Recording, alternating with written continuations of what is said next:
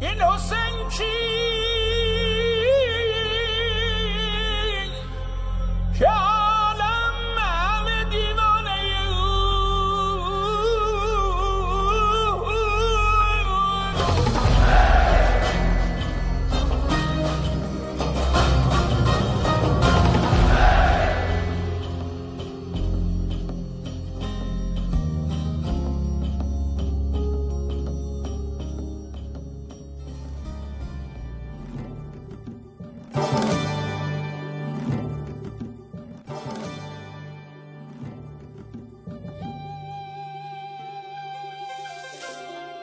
روایت نینوا.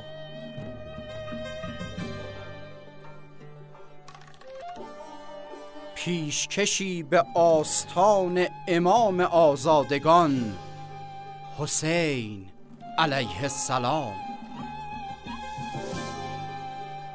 کاری از گروه پژوهشی هنری آوای حنیف.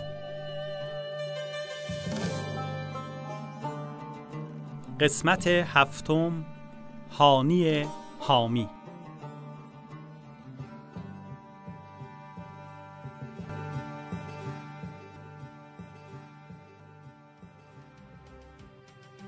شنیدیم که پس از آمدن مسلم ابن عقیل به کوفه و اقبال فراوان مردم به وی یزید عبیدالله ابن زیاد را به جای نومان به حکومت کوفه منصوب کرد. تا با قدرت بیشتری فضای ملتهب کوفه را مدیریت کند. مسلم نیز با امنیتی شدن فضا محل اختفای خود را از خانه مختار ابن عبی عبید سقفی به خانه هانی ابن اروه تغییر داد. مسلم وقتی به خانه هانی رفت حداقل هجده هزار نفر با او بیعت کرده بودند. از این رو نامه ای همراه آبس ابن عبی شبیب شاکری به سوی امام حسین علیه السلام فرستاد و نوشت اما بعد پیشرو قافله به قافله دروغ نمی‌گوید. هجده هزار نفر از کوفیان با من بیعت کردند. وقتی نامم به شما رسید به سرعت به این سو بیایید.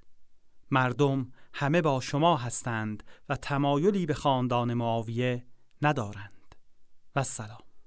ابن زیاد رؤسای اصناف و قبایل را احضار کرد و آنان را تهدید نمود و خواست با وی همکاری کنند.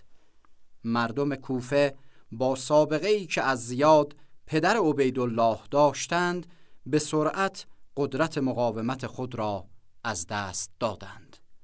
آنها از روزی که ابن زیاد حکومت کوفه را به دست گرفت علا رغم همه دعوتنامه هایی که فرستاده بودند اما فکرشان عوض شد و قصدشان تغییر کرد.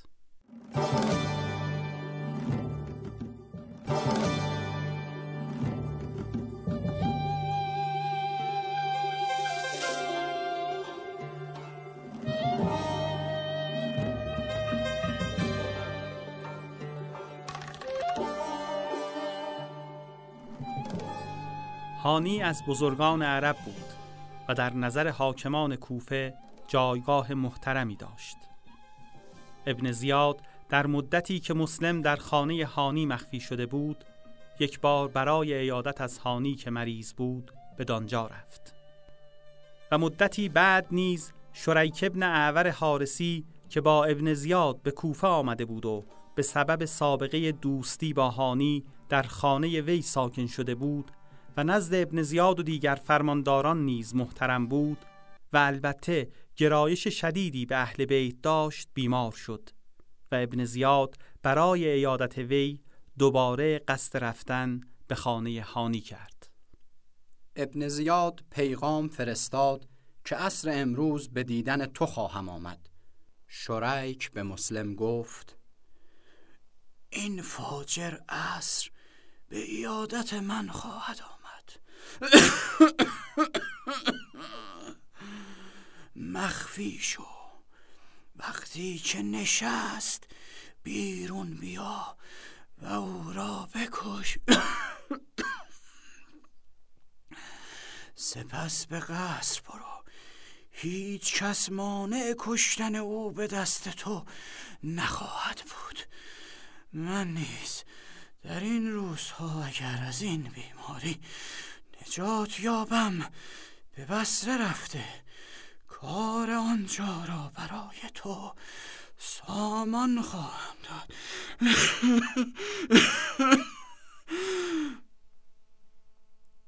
هنگام عصر عبیدالله به دیدار شریک آمد ولی مسلم از اقدام به ترور پشیمان شد. ابن زیاد پس از ساعتی برخاست و رفت. مسلم بیرون آمد و شریک به او گفت چه چیزی مانع تو از کشتن او شد؟ مسلم گفت دو مطلب. یکی این که هانی خوش نداشت ابن زیاد در خانه او کشته شود. و دوم اینکه حدیثی شنیدم که مردم از پیامبر نقل می کنند که حضرت فرمود ایمان مانع از ترور است و مؤمن ترور نمی کند. هانی گفت به خدا قسم اگر او را می کشتی فرد فاسق و فاجر و کافر و فریب کاری را کشته بودی. ولی من خوش نداشتم او در خانه من کشته شود.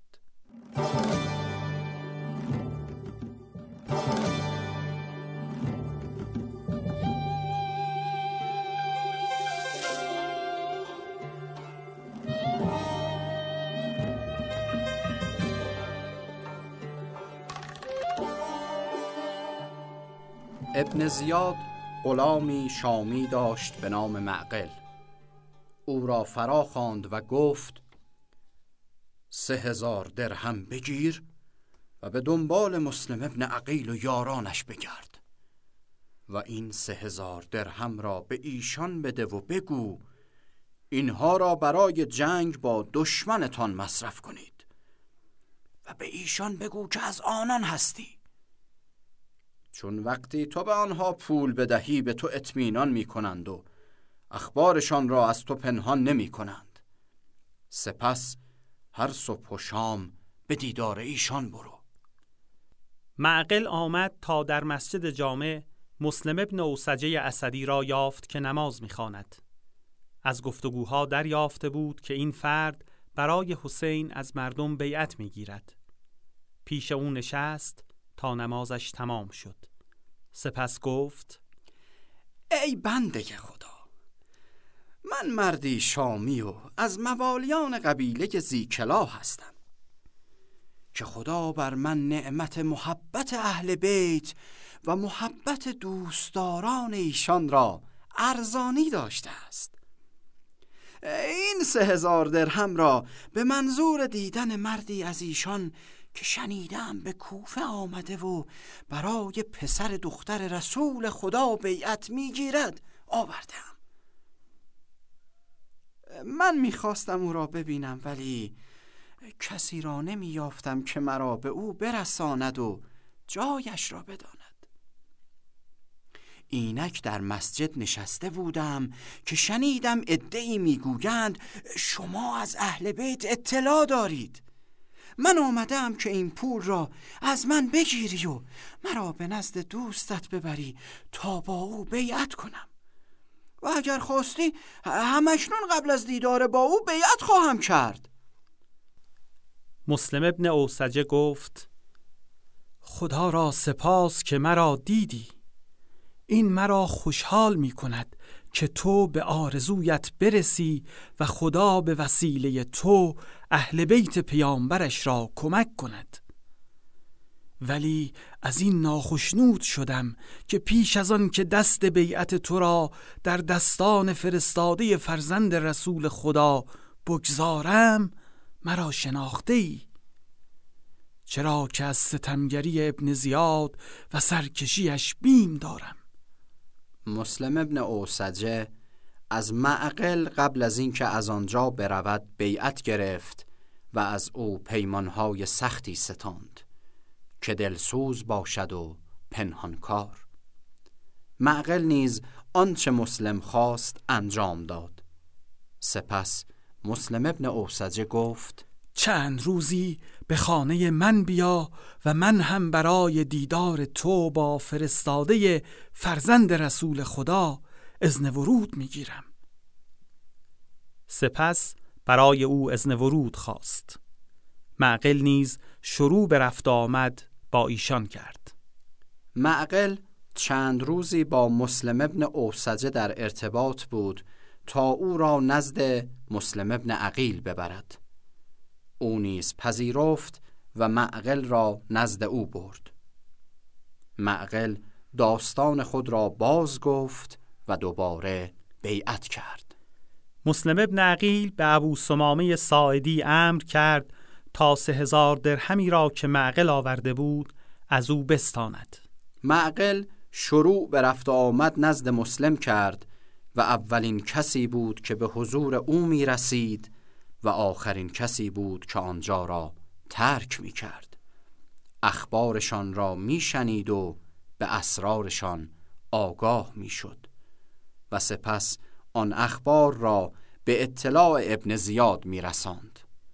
ابن زیاد بر اساس اخبار معقل و دیگر جاسوسان مطمئن شد که هانی سفیر حسین را پناه داده و بر عهد خود در میزبانی او استوار است. ابن زیاد عصبانی شد و خواست به هر شکلی هانی را به حضورش بیاورند.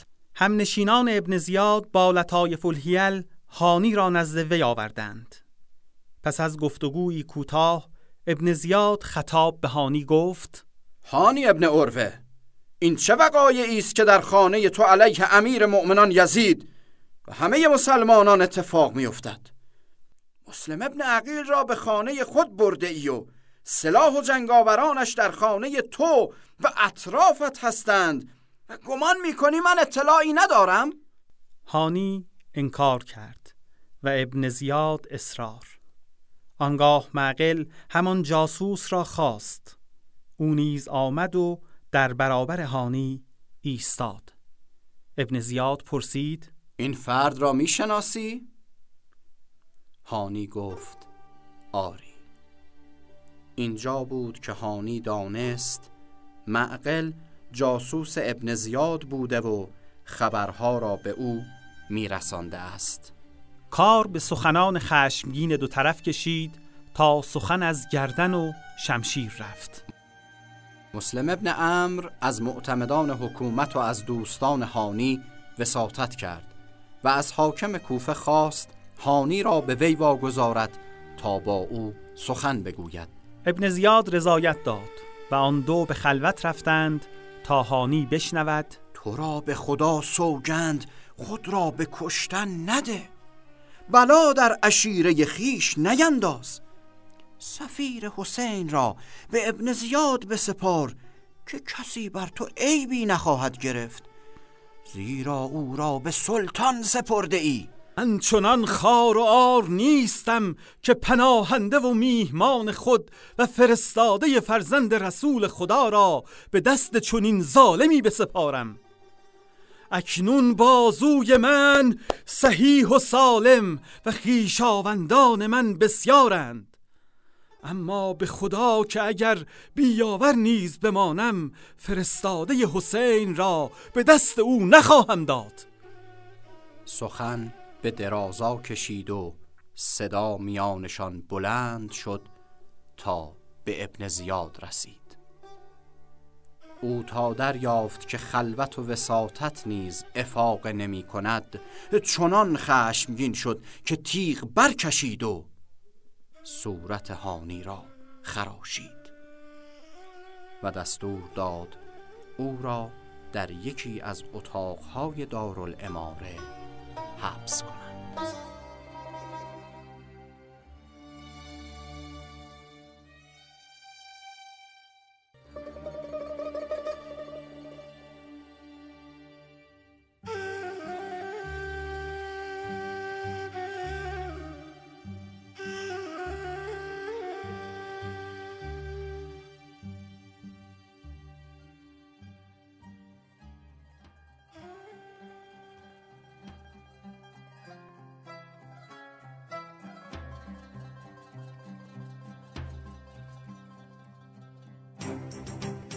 راویان وحید پور اسماعیلی امیر فرهادی انتخاب موسیقی و افکت کاوه افزل پشتیبان فنی داریوش حری مشاوران تاریخی دکتر مصطفی پیرمرادیان حجت الاسلام وحید نجفیان. تهیه شده در واحد تولیدات رسانه‌ای کتابخانه زهرایه نجف آباد. تابستان 1399